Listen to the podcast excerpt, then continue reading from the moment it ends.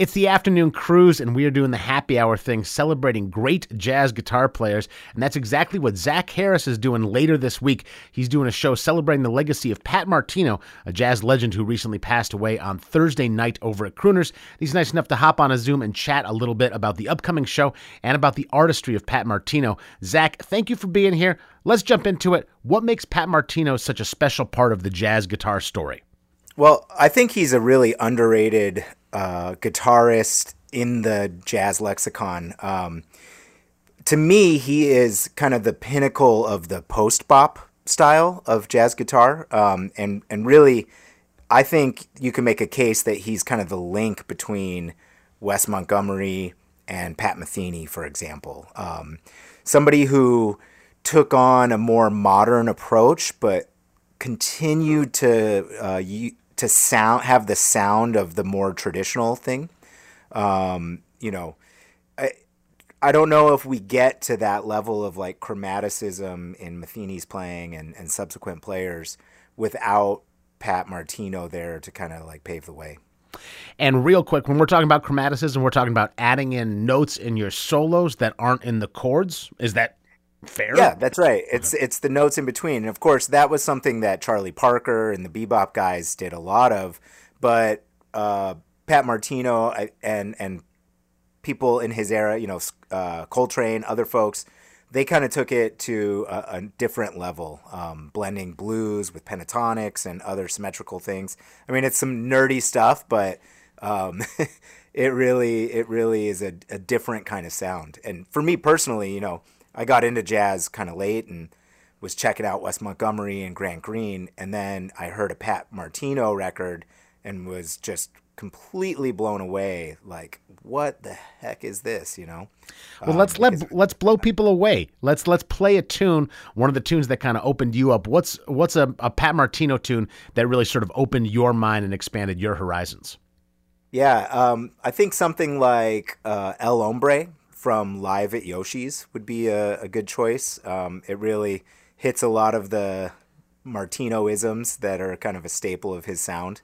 Um, and that record, Live at Yoshi's, was really, uh, I think, an important record because, um, as people may or may not know, Pat Martino basically had a 10 year period in his career where he had to stop after having a brain aneurysm in 1980 and basically like having, you know, near complete amnesia with regards to the guitar and, and how to play and had to reteach himself how to play and really I think came out a even stronger player than before the aneurysm.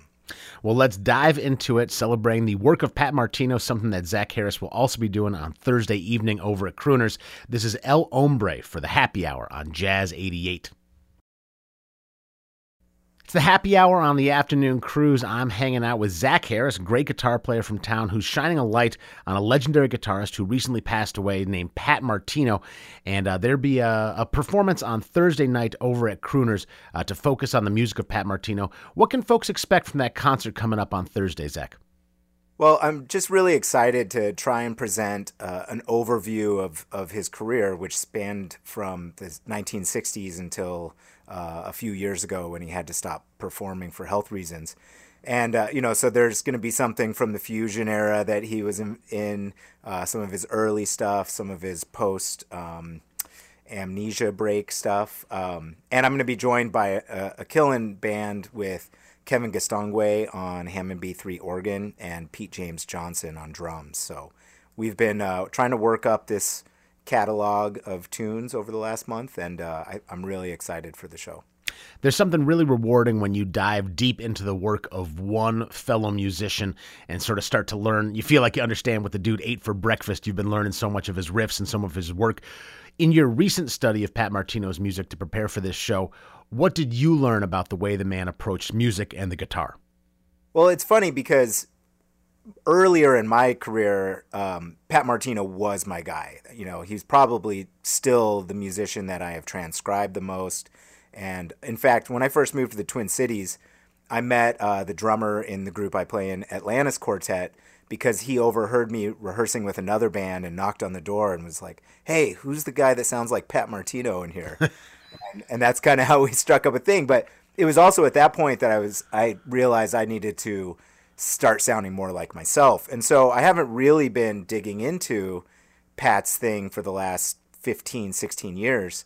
Um, and so in re digging in over this last month or so, I've I've just really realized how deep his kind of harmonic concept is um, of substitutions and, and things like that. Again, maybe getting a little nerdy for the audience here, but um, and and frankly, the thing that's been the most difficult to try and get into is just his pure virtuosity mm. and athleticism. Uh, you know, very few people can can pick every note like he does at the tempos that he plays.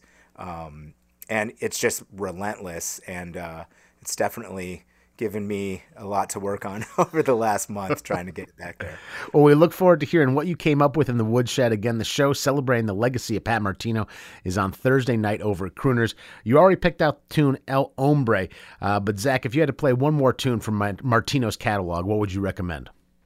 Yeah, I'm going to throw out a tune uh, from another album in the 2000s that he put out called Think Tank, which I think is uh, the title track from that uh, would be great. All right. Well, Zach, good luck at the show on Thursday, again, celebrating Pat Martino over at Crooners. And thanks for taking time to hop on the afternoon cruise today. Absolutely. Thanks for having me, Sean.